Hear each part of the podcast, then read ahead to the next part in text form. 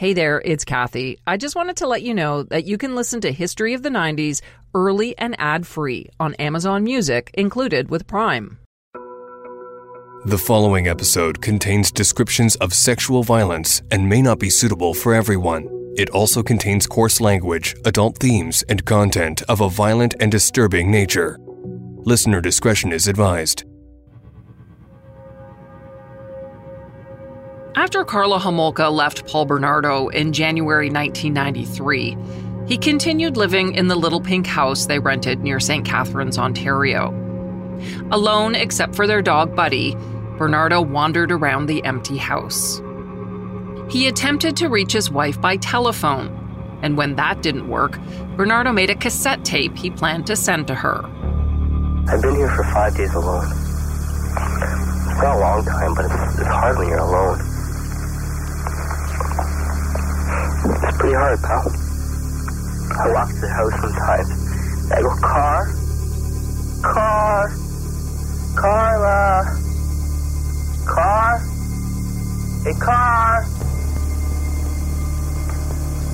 I don't get any answer. It hurts so much. Fucking hurts. Bernardo didn't send the cassette to Homolka because he didn't know where to find her. She was in hiding 100 kilometers away at her aunt and uncle's place. Bernardo continued living on his own until an evening about 6 weeks later when a knock at the door changed everything. Distracted by a phone call, Bernardo opened the door, and on the porch were two men. Within seconds, they flashed their police badges, then barged into the house, guns drawn, shoving Bernardo face first into a wall before putting him in handcuffs. I'm Kathy Kinzora, and this is History of the 90s, a podcast about a decade that changed the world. On this episode, we continue looking back at the infamous crimes and trial of Paul Bernardo.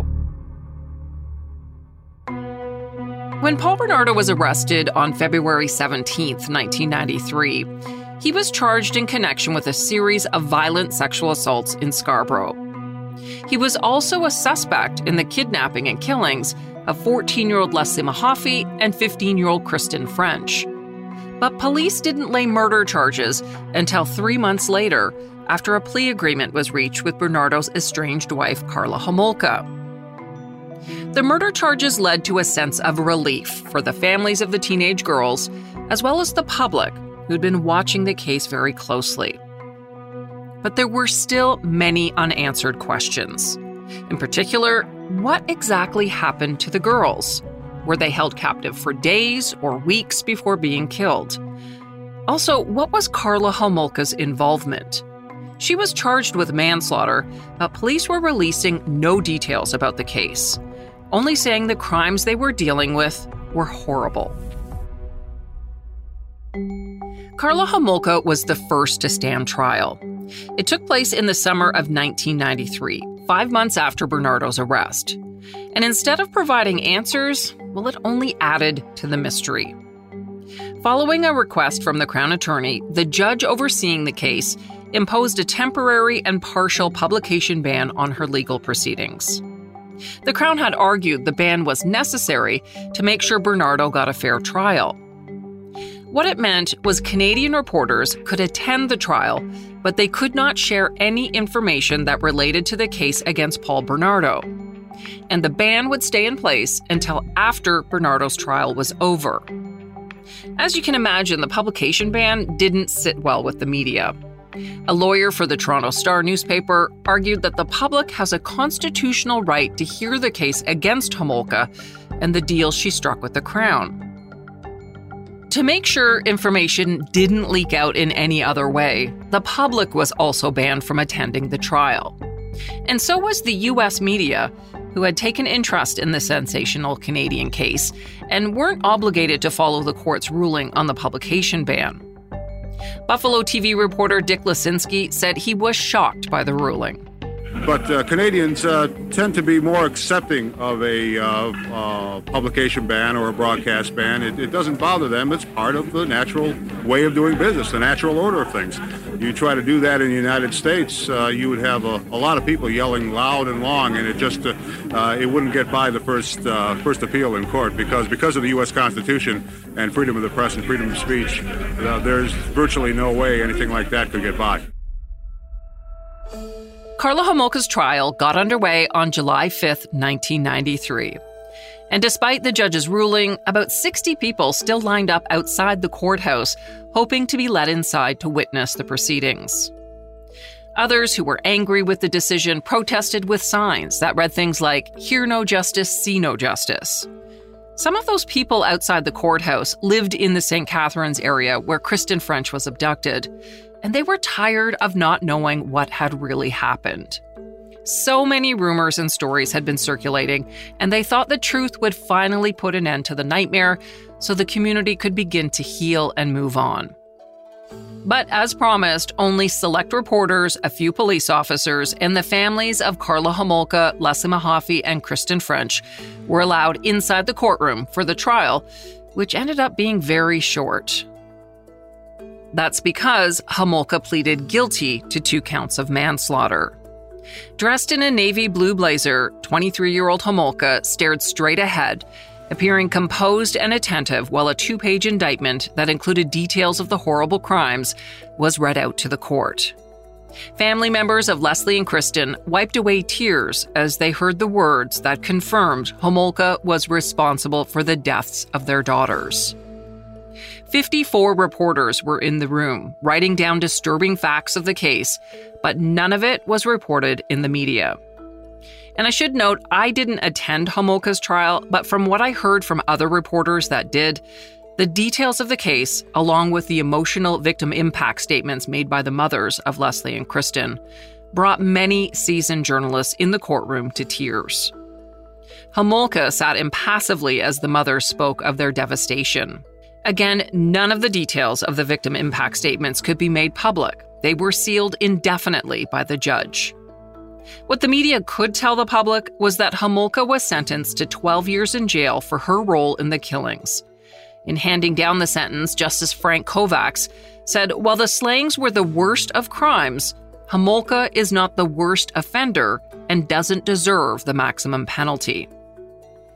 Homolka could have received a life sentence for her part in the killings, but instead, because of the agreement with the Crown that she would testify against her husband, she received just 12 years in prison. The public's outrage over the sentence was immediate and became even worse when more details of the crimes were released 2 years later, when the trial of Homolka's estranged husband finally got underway. Paul Bernardo's trial started on May 1st, 1995, more than 2 years after his arrest. And media coverage of the case had not died down in any way.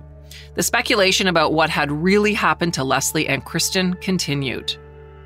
In fact, the publication ban on Carla Homolka's trial seemed to have the reverse effect. It fanned the fire and generated even more interest in the case. By now, the public's appetite for details about Bernardo and his crimes was enormous. Stories, rumors, and speculation spread like an unchecked virus, person to person, and in online chat rooms on the newly created internet. But what was imagined on and offline did not even touch the true horrors that would soon be revealed at trial. There was talk of videotapes, torture, sex slaves, but the publication ban put in place at Carla Homolka's trial had mostly held in Canada, despite attempts by some to get to the bottom of the story. Media outlets in the U.S. who weren't obligated to abide by the ban shared leaked information about the case. When the Buffalo Times printed some details of the crimes, people tried to smuggle copies of the newspaper across the U.S. border into Canada. Some were successful, but others had the paper confiscated by Border Patrol agents.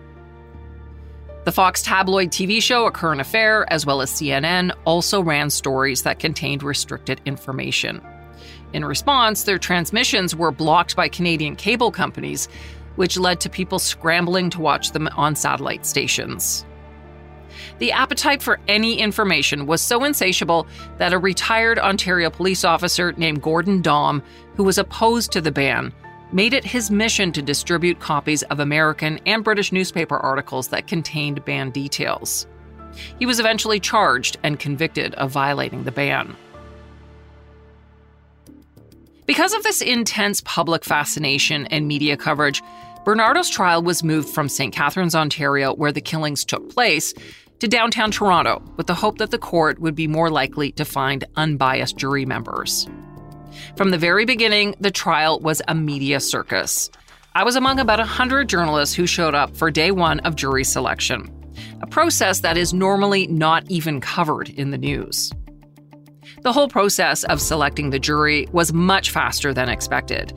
It took just 225 potential jurors and 5 days to select the jury panel for the murder trial, which was much shorter than the jury selection for the O.J. Simpson trial, which took about 2 weeks.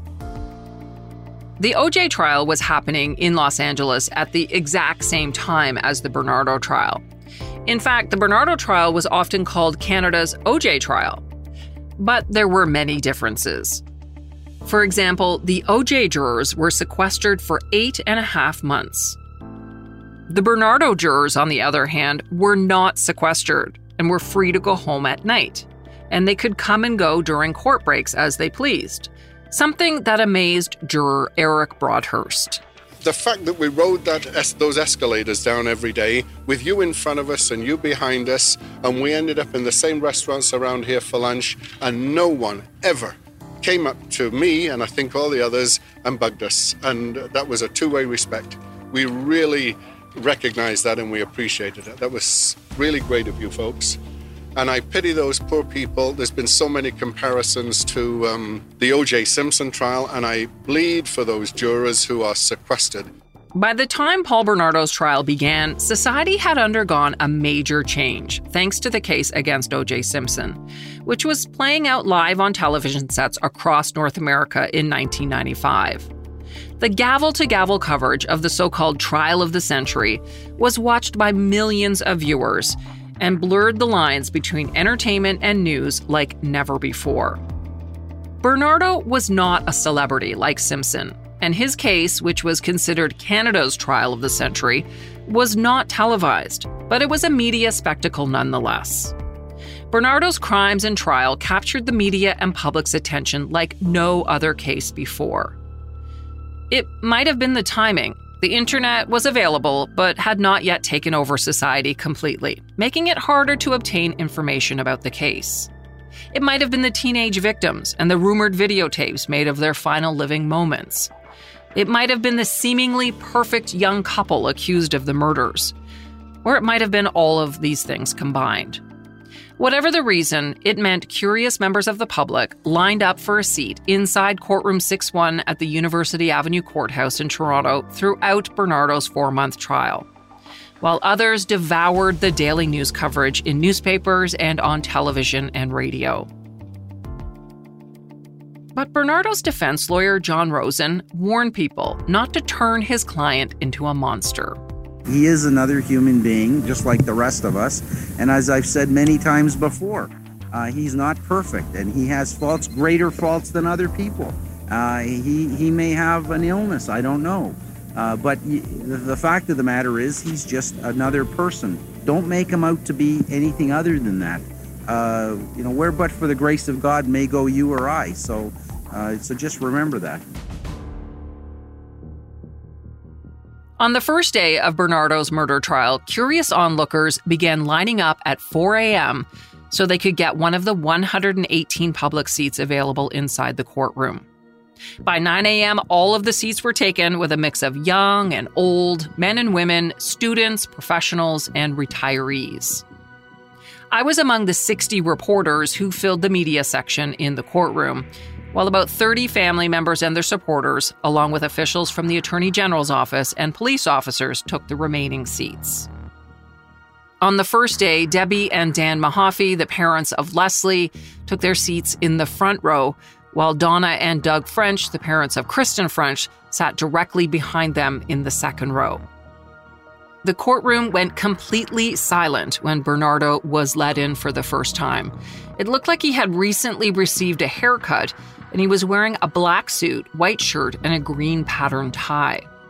From where I was sitting, I noticed the father of Kristen French, Doug French, was straining in his seat to get a look at the man accused of killing his young daughter. Overseeing the trial was Justice Patrick Lesage, who in 1995 had been a judge for 20 years already and was well-respected in legal circles. It was said he ran his court with an iron fist in a velvet glove. After dealing with some housekeeping issues, Crown Attorney Ray Houlihan stood up at the podium just steps away from the jury box and began his opening statement. Houlihan was low-key and reserved, with a dry, methodical style, but a bulldog nonetheless. Over the next 4 hours, he laid out in a slow, monotonous voice a harrowing description of the girls' time in captivity and their ultimate deaths. After years of an information drought, the floodgates were open. Because there were no cameras, it was up to me and the other reporters covering the case to bear witness to the horrific details that would be revealed over the next 4 months. And it was up to us to decide which facts the public needed to know and which facts were too graphic to share. There were certain things that I heard that I would never repeat, not in public or private, not then or now. The opening statement outlines the evidence the Crown plans to present during the trial. And in this case, it was the first time the public heard the Crown's theory about how Leslie Mahaffey and Kristen French were kidnapped and killed by Bernardo. Houlihan told the court that it was the Crown's belief that Bernardo killed both Leslie and Kristen by strangling them with a black electrical cord.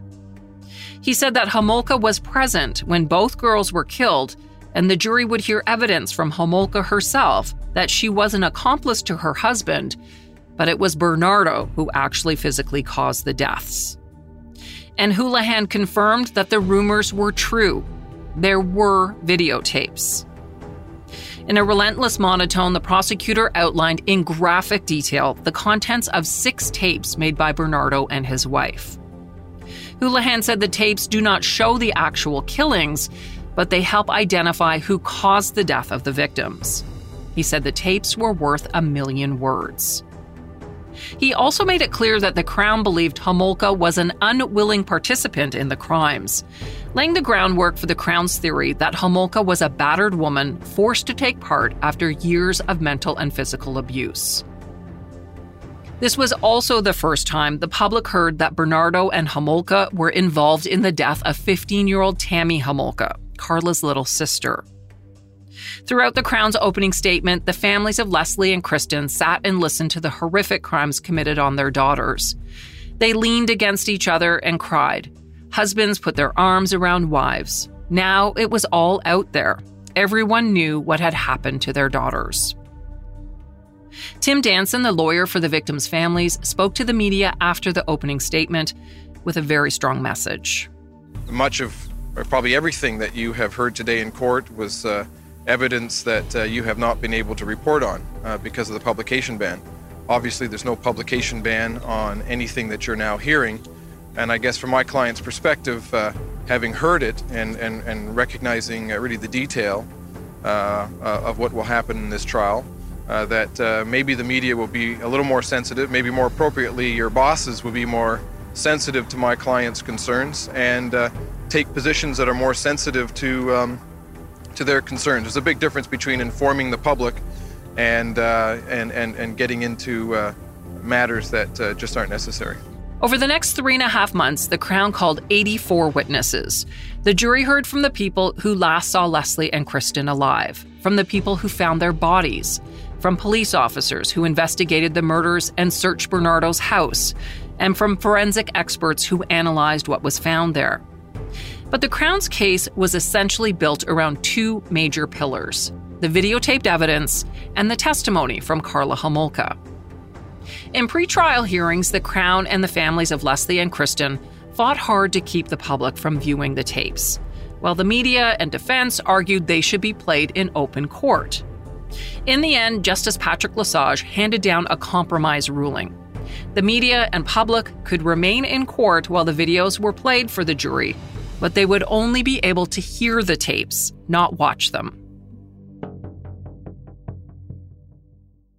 On the day the jury began the grim task of viewing graphic videotaped evidence, the 8 men and 4 women watched the videos on 2 large monitors positioned directly in front of them.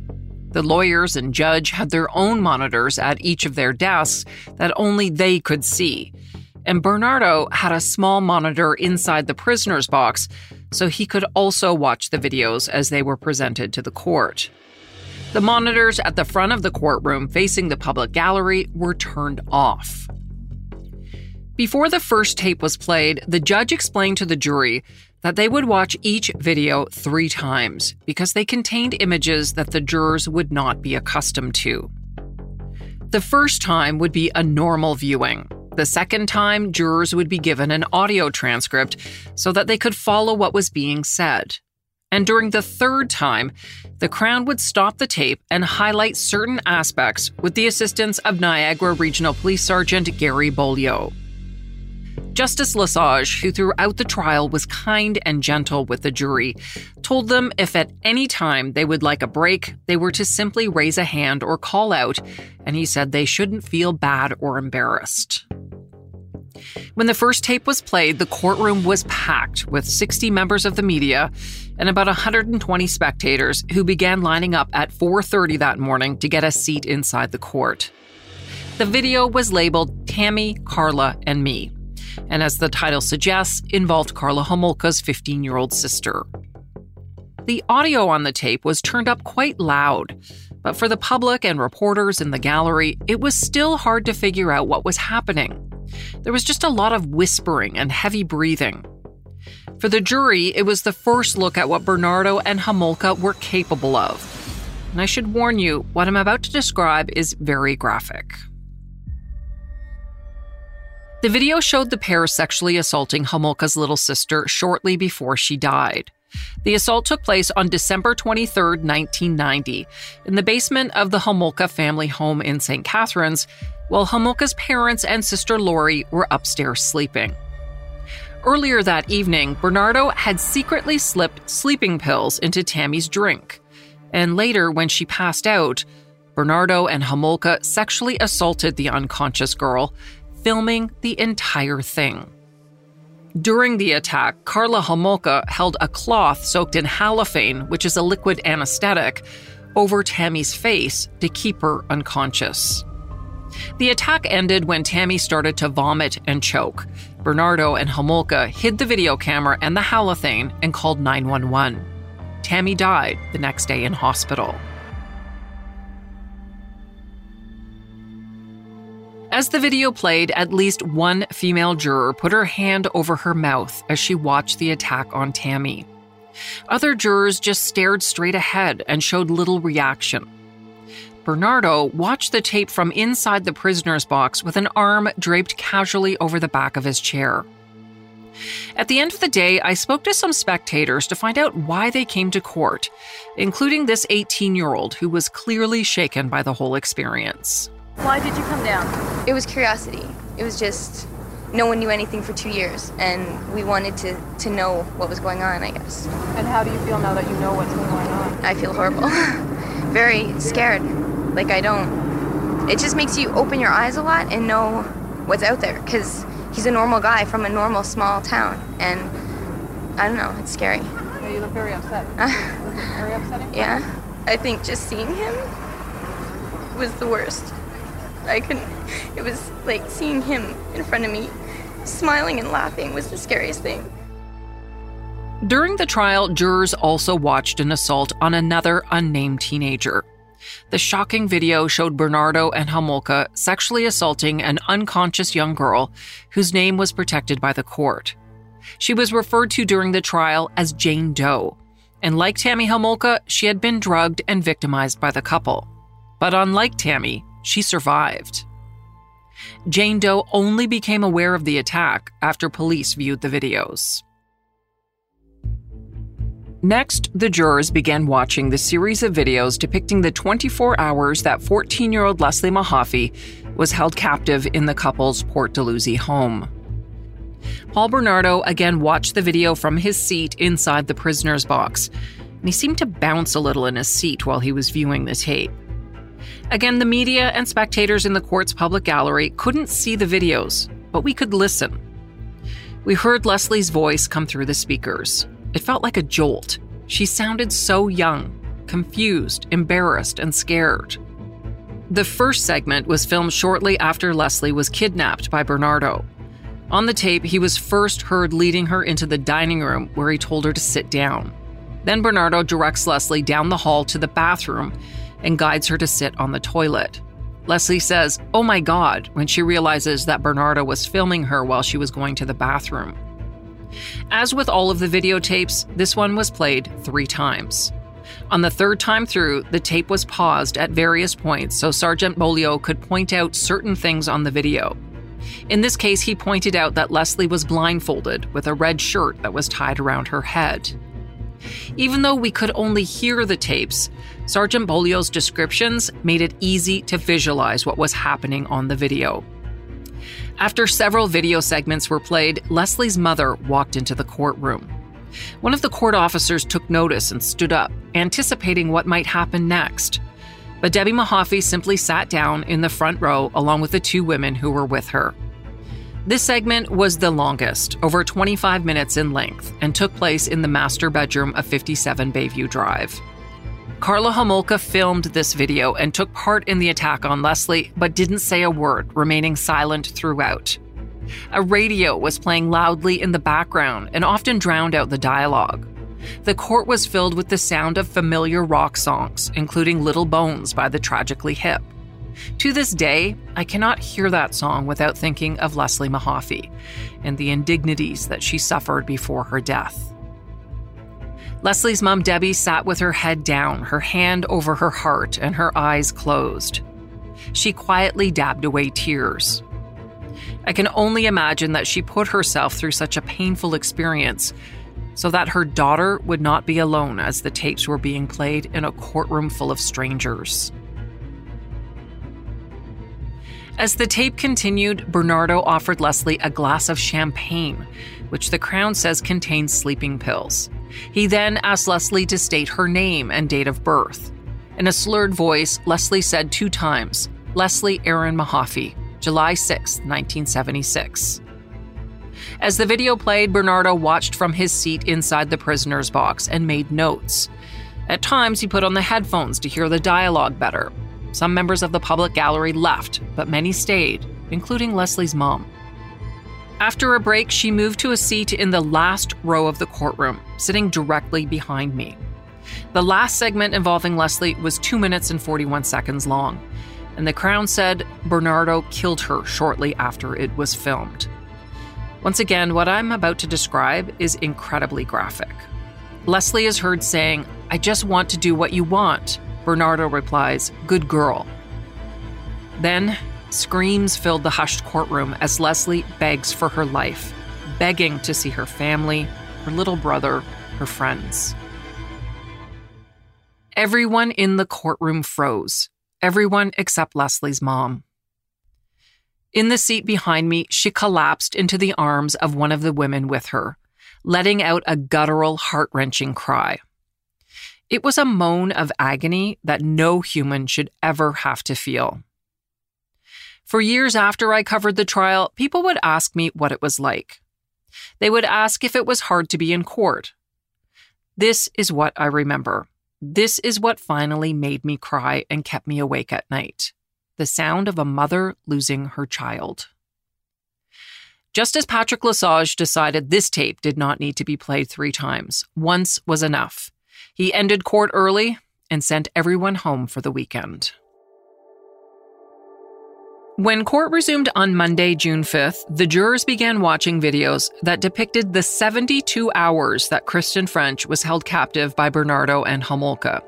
She was kidnapped on the Thursday before Good Friday in April 1992, 10 months after Leslie Mahaffey had been kidnapped and killed. Kristen's family chose to stay away while the tapes were played, but over 200 members of the public lined up as early as 4 a.m. in an effort to get seats inside the court. Some people had sleeping bags, chairs, and coffee with them while they waited for the court to open. Once again, what jurors saw was extremely disturbing. They shifted uncomfortably in their seats while the videos of Kristen played. Some shielded their eyes during the more graphic scenes. In all, the jurors watched over 70 minutes of tapes, broken up into 10 segments, showing a range of indignities and assaults being committed by Bernardo and Homolka against Kristen. Again, Bernardo watched the video calmly from his seat inside the prisoner's box. After playing one segment, the Crown explained to the jury that Bernardo was getting angry at Kristen because she wasn't performing the way he wanted her to. The jury watched as Kristen was punished for calling Bernardo a bastard. Then she was heard crying and saying, "I'm really sorry, I know I shouldn't have done it." But then, in another small act of defiance, Kristen said, "I don't know how your wife can stand you." That statement enraged Bernardo. One juror jolted in his seat at the sounds of Kristen crying out in pain, while other jurors looked away and read their transcripts. In the public gallery, the people who had lined up to listen to this reacted in different ways. Some slumped in their seats, others leaned on each other, and a few covered their faces. Over and over, Kristen desperately said sorry. After a long pause, Bernardo finally said, "Just shut up, okay?" Then, like a director, he said "camera," and the tape was turned off. The Crown told the court that about an hour after the tape was stopped, Bernardo strangled Kristen with a length of cord. Carla Homolka took the stand on June 15th, 6 weeks into the trial. It was the first time she and her ex-husband had seen each other in over 2 years, since January 1993, when Homolka left Bernardo. She was transferred from the Kingston Penitentiary for Women to a jail cell in Toronto so that she could testify against her ex-husband. Again, over 300 people camped out all night at the courthouse, hoping to get a seat inside. Homolka's parents, along with her sister Lori, were also in the gallery when the petite 25-year-old blonde took the stand dressed in a prim suit jacket and skirt. The judge had to tell spectators in the back of the gallery to sit down when they stood up to catch a glimpse of her as she came in. Homolka avoided eye contact with Bernardo until later when the Crown asked her to point him out. The Crown began by asking his star witness questions that summarized the crimes. In a soft voice, Homolka admitted that she had sexually assaulted Leslie and Kristen and helped confine them, but she said it was Bernardo who did the killing. She said Bernardo strangled the girls with a black electrical cord in the master bedroom of their home and that she watched as he did. Homolka told repeated stories of how he beat her and forced her to perform sex acts against her will. Every time the Crown asked her why she stayed, she said because she loved Bernardo and she hoped things would get better. She described how Bernardo badgered her for months to let him sleep with other women, including her 14-year-old sister Tammy.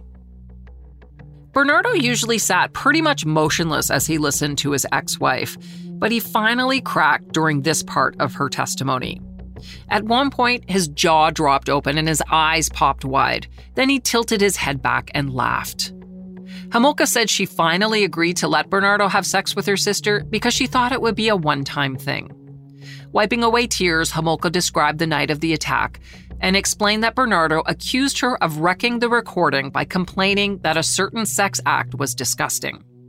She said that Bernardo severely beat her because of it, and that's why she always looked happy on the sex assault videos of Leslie and Kristen. Homolka testified that after Tammy died, she felt totally trapped. She had to do whatever Bernardo said because he was holding this horrible secret over her head.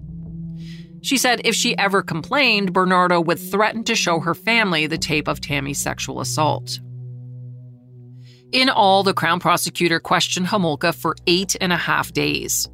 Because the murders of Kristen and Leslie weren't captured on tape, Homolka's testimony was the only evidence the Crown had that Bernardo actually committed the murders. So when it came time for the defense to cross-examine Homolka, Bernardo's lawyer, John Rosen, wanted to convince the jury that Homolka was not a credible witness. If he could prove Homolka was lying about other things, she could also be lying that Bernardo did the killings. When Rosen began his cross of Homolka, it took less than 5 minutes to shake her up.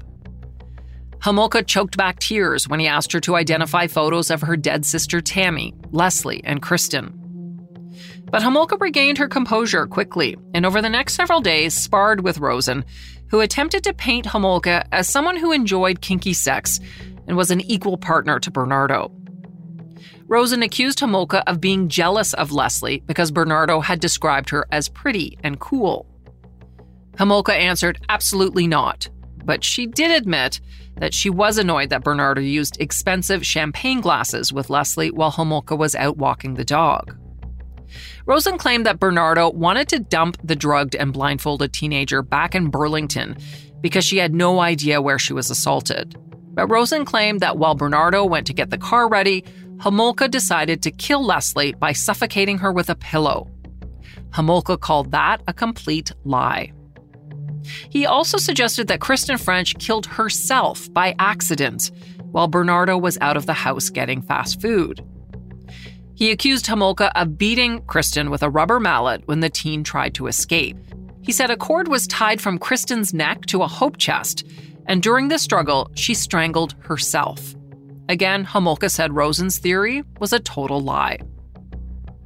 During the lengthy cross-examination, both Homolka and Rosen seemed to lose patience with each other, arguing over many issues, which was fine by Rosen.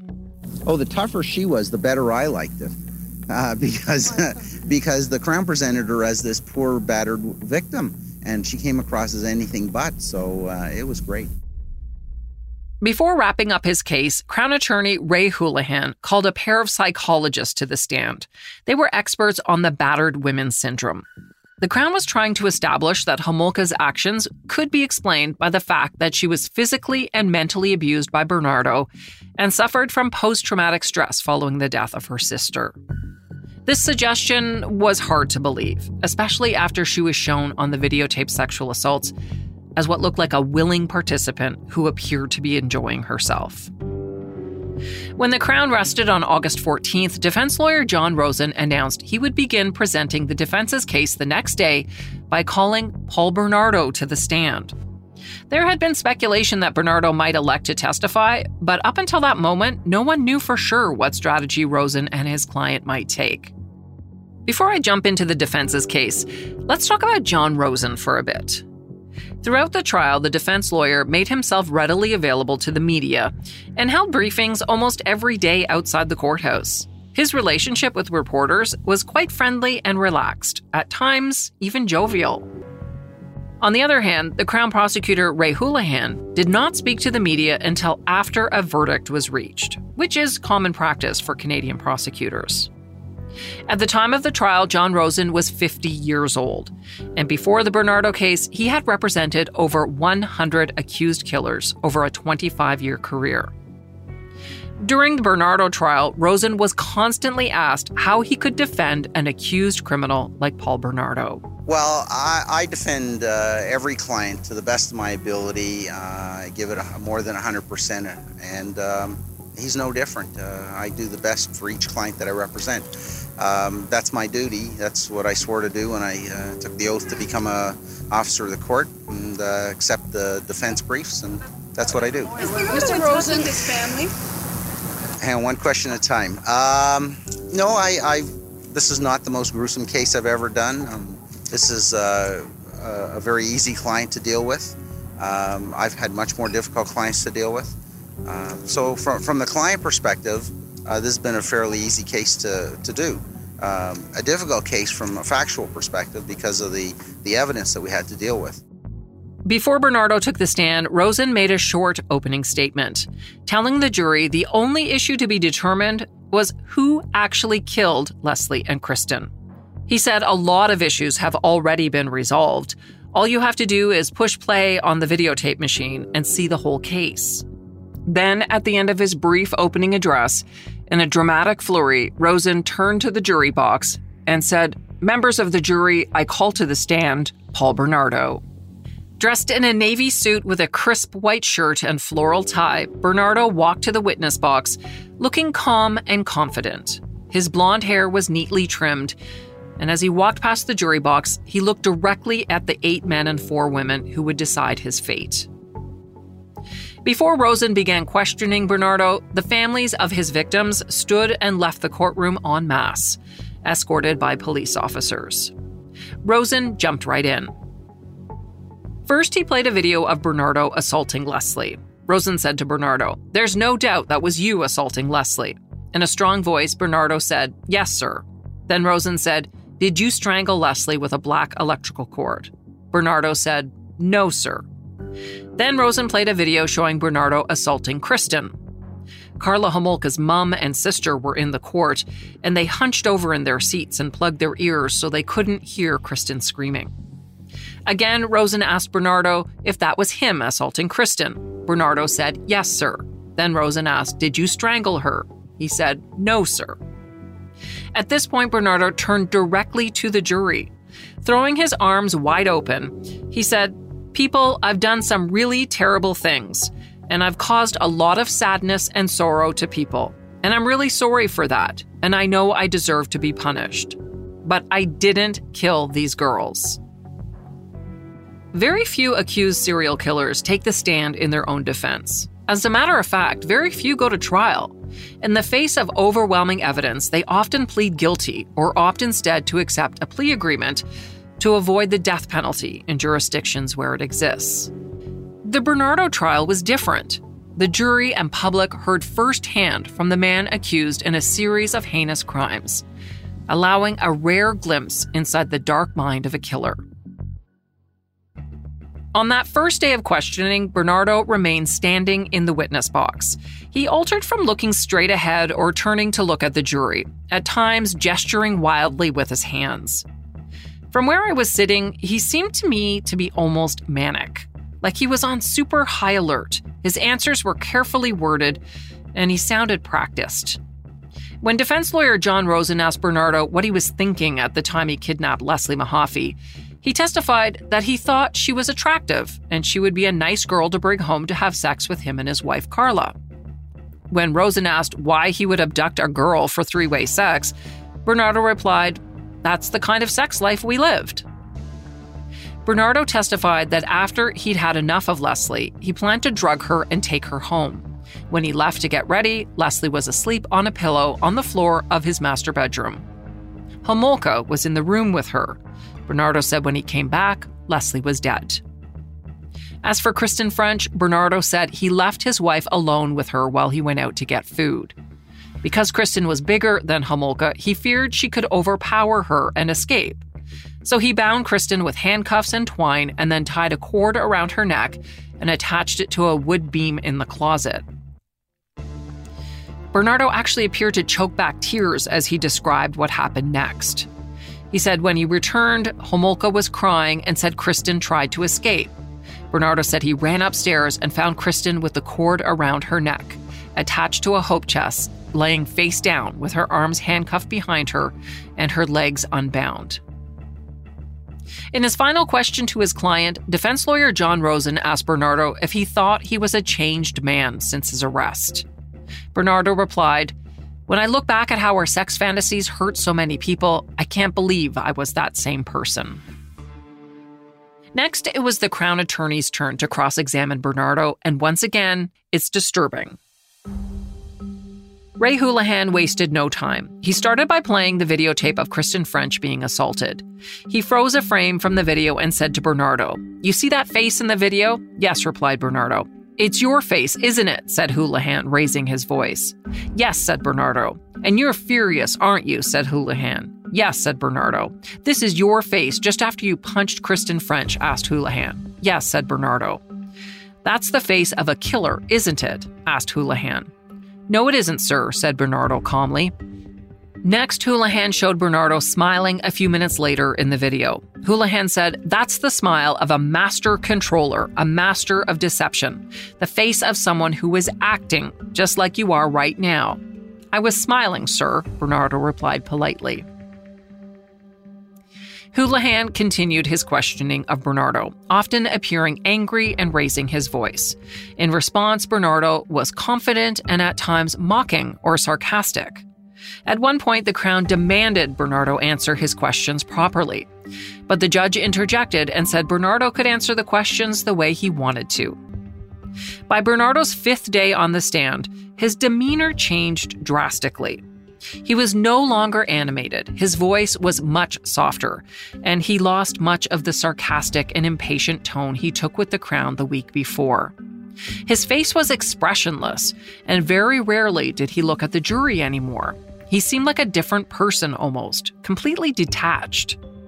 Outside court, I asked defense lawyer John Rosen why his client's demeanor changed. Well, I think it's like everybody else. You have good days and bad days, and I think he was tired.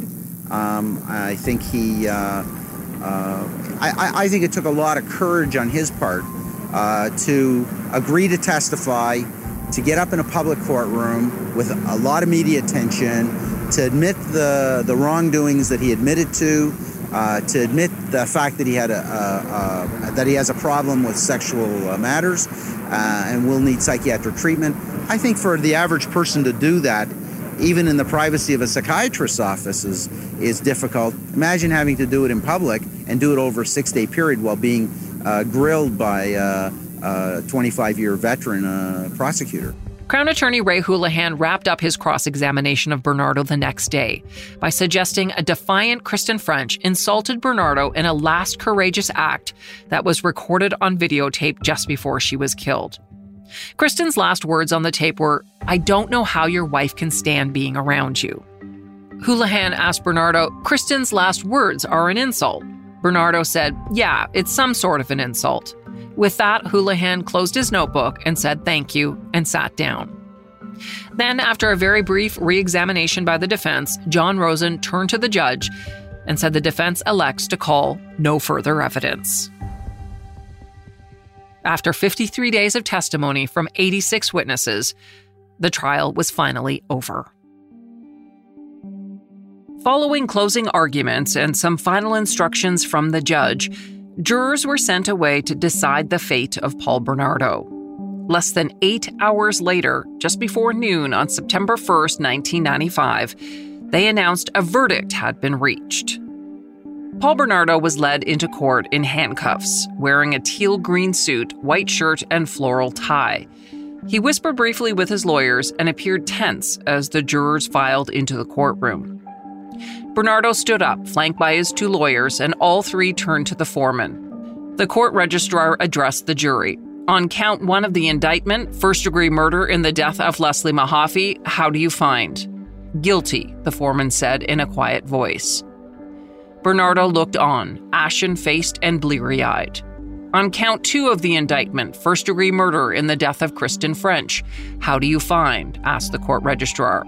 Guilty, said the foreman. The same verdict 7 more times on the remaining charges.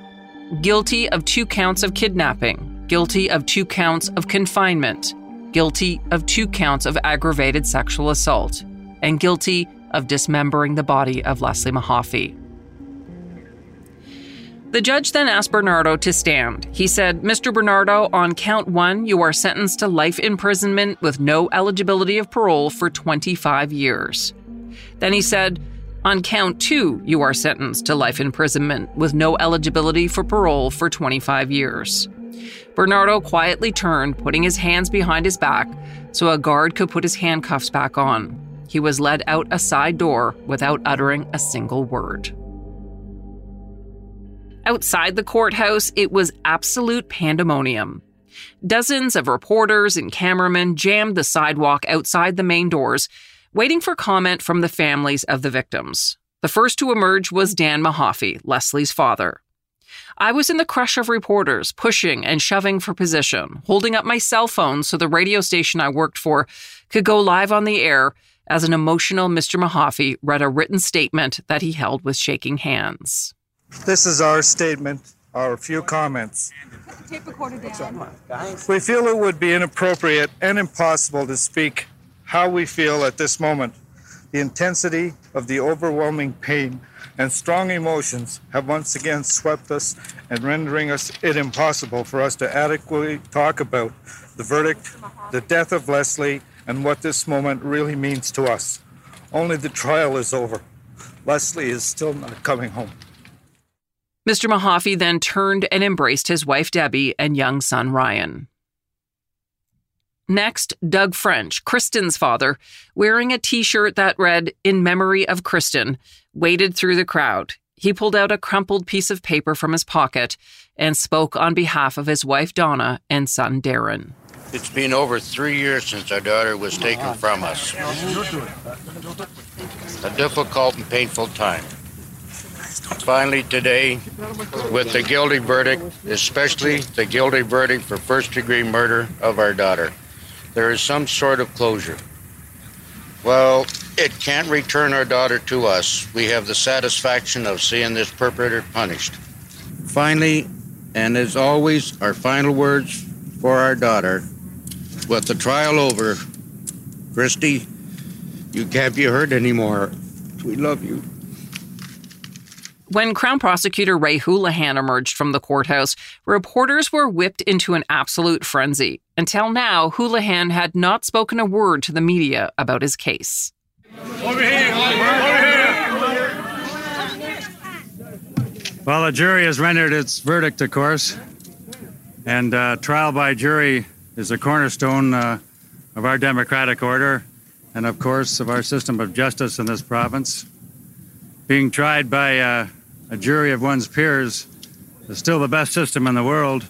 This jury, given the nature of some of the videotapes that they had to view, have endured a hardship that probably no other jury in Canadian history, legal history, has ever been faced with. Notwithstanding that, they consistently continued to perform their duty day after day until the end of the trial, and they are to be commended for that. When defense lawyer John Rosen faced the media, he would only say that his client was disappointed by the verdict. By Canadian law at the time, Bernardo's two life sentences would be served concurrently for a total of 25 years in prison. In the weeks following the guilty verdict, the Crown announced it would apply to have Bernardo declared a dangerous offender. The designation is the most restrictive label that can be attached to a Canadian criminal, and it means an indefinite jail term. The dangerous offender designation was created in 1977, and between 1977 and 1995, 146 criminals had been designated a dangerous offender. Of those, only 4 had ever been paroled and released from prison. Bernardo was still facing manslaughter charges in connection with the death of Tammy Homolka and over 60 other charges related to the Scarborough rape case. The Crown's plan was to eliminate the need for all future trials by including all of the outstanding charges in the dangerous offender application. Initially, Bernardo's lawyers said he would fight the designation. But then on November 3rd, 1995, Bernardo's lawyer announced his client would plead guilty to the outstanding charges and he would not fight the dangerous offender application. Bernardo became the first person in Canadian history to consent to the designation. During the 3-hour court appearance, Bernardo admitted to raping 13 of 15 women who were attacked in Scarborough between 1987 and 1990. He also admitted to the drugging and sexual assault of Jane Doe. And he admitted guilt in the manslaughter of his ex-wife's younger sister, Tammy Homolka. On this day, the families of his murder victims were finally given a chance to share their grief and anguish with the court. Donna French, Kristen's mother, read a prepared statement in which she tearfully described how she could still remember holding her baby daughter in her arms and kissing her head, and how she ached to hold that daughter again. Leslie's mom, Debbie Mahaffey, played a videotape for the court. It included footage of Leslie with her family and a message from the Mahaffeys to Bernardo. "You thought you defeated Leslie, but Leslie defeated you." Then Leslie's little brother Ryan took the stand. The 11-year-old looked directly at Bernardo when he said his family was happy until Bernardo took his sister away. He began to sob, and the judge said it was okay for his mom to come up with him. But Ryan told his mom he was okay and continued on. He said just before his sister was abducted, she was the most beautiful she had ever been, and this is how he will always remember her. Also in court that day were many of the young women Bernardo brutally raped during his 3-year reign of terror in Scarborough. They filled up the first 3 rows of the courtroom. And part of the deal worked out behind closed doors meant that Bernardo would plead guilty, but he didn't want to hear from his victims. So they were told to write out their statements and submit them to the court. They weren't allowed to address their attacker. But at the last minute, Justice Patrick Lesage decided to read out the statements. They told a story of young women who were afraid to go outside, who were afraid of the dark, who had attempted suicide. They felt robbed of their lives. Justice Patrick Lesage ended by saying to the women, "Society sometimes is cruel in its treatment of rape victims, making many feel guilty themselves." He said to the women, quote, "Be proud of the way you have conducted yourselves. Don't let this man take away your freedom."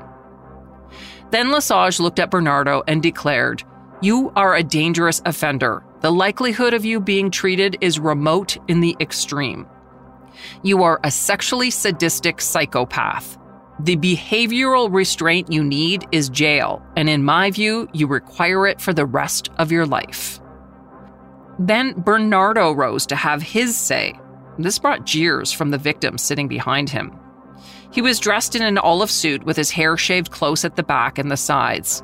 In a calm voice, he explained he decided to end his legal fight to put to rest the pain and suffering everyone was going through. He apologized to the sexual assault victims in the courtroom, and to the families of Leslie and Kristen, he said, quote, "I'm really sorry for everything that happened to your daughters. I maintain my innocence on the murders because I did not murder them." He was then led out of the courtroom in shackles. As he went, one of the rape victims yelled out, "Rotten hell." Another said, "Remember, Paul, we did it to you this time. We won the war." In the months and years since the trial, attempts have been made to erase the memory of the horrible crimes committed by Paul Bernardo and Carla Homolka. On December 5th, 1995, about 50 people volunteered to be part of a demo team that tore down the house where Leslie and Kristen were murdered. Over 100 people gathered at dawn to watch the demolition, including Leslie Mahaffey's mom, who told a reporter she wanted to bring a sledgehammer and take part in the demo, but wasn't allowed. In 2001, after all of Bernardo's appeal options were exhausted, the videotaped evidence was incinerated as the families of the girls watched. One by one, the tapes were burned, along with pictures and other files from the trial. Debbie Mahaffey and Donna French said they hoped their daughters could finally find some peace. On July 4th, 2005, Carla Homolka was released from prison after serving her entire 12-year sentence. She later married her lawyer's brother and had 3 children of her own. The family moved to the French Caribbean island of Guadeloupe for a time, but in recent years, they've returned to Canada to live in Quebec. Bernardo, meanwhile, remains in solitary confinement at Millhaven Penitentiary in Kingston, Ontario. His cell is 3 paces long and an arm's width across. He spends about 23 hours a day in the cell, which is in a special wing separate from the rest of the prison. In 2005, 10 years after Bernardo was convicted in the murders of Leslie and Kristen, he admitted to 17 more sexual assaults. The majority were committed in 1986 in Scarborough, while others occurred in the neighboring region of Peel. Toronto police put together a special team of officers to consider Bernardo's confession. In the end, they decided not to lay any more charges because reopening the case would re-victimize the women involved. Police in Peel also didn't lay charges, saying his confessions were too vague to substantiate. Even though Bernardo was declared a dangerous offender, after serving 25 years, he became eligible to apply for parole. In 2018, and again this year in 2021, Bernardo appeared before the parole board asking to be released. In both cases, he was denied. After 28 years behind bars, Bernardo looks weirdly preserved with smooth skin and a full head of dark blonde hair. During the last hearing, conducted by video conference because of COVID, Kristen's mother, Donna French, read a statement with her aging husband, Doug, by her side. She said that time has not healed the pain of losing Kristen. She described the pain as a life sentence.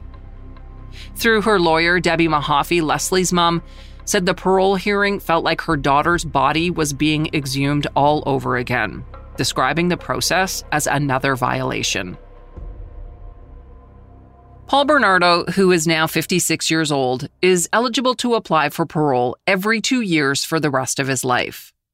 And while there's little chance he will ever be released, the process means there is also little chance that his victims, their families, and society as a whole will fully heal from his crimes anytime soon. Thanks for joining me over the past 2 episodes as we look back at one of Canada's most famous criminal cases. It's a tough one to hear, but also very important to remember. History of the 90s is going on a break for the rest of the summer, and we'll return with a new episode on September 1st. In the meantime, why don't you check out some of the other great shows on the Curious Cast podcast network, including The Ongoing History of New Music, Dark Poutine, and The Nighttime Podcast. If you've got an idea for a show you'd like to cover when we get back, please let me know. You can reach me through Twitter and Facebook at 1990s History and on Instagram at That 90s Podcast. Or you can send me an email at 90s@curiouscast.ca. That's 90s@curiouscast.ca. This episode was hosted and written by me, Kathy Kinzora. Dila Velasquez is our producer, and sound design and final production is by Rob Johnston. See you next time for more History of the 90s.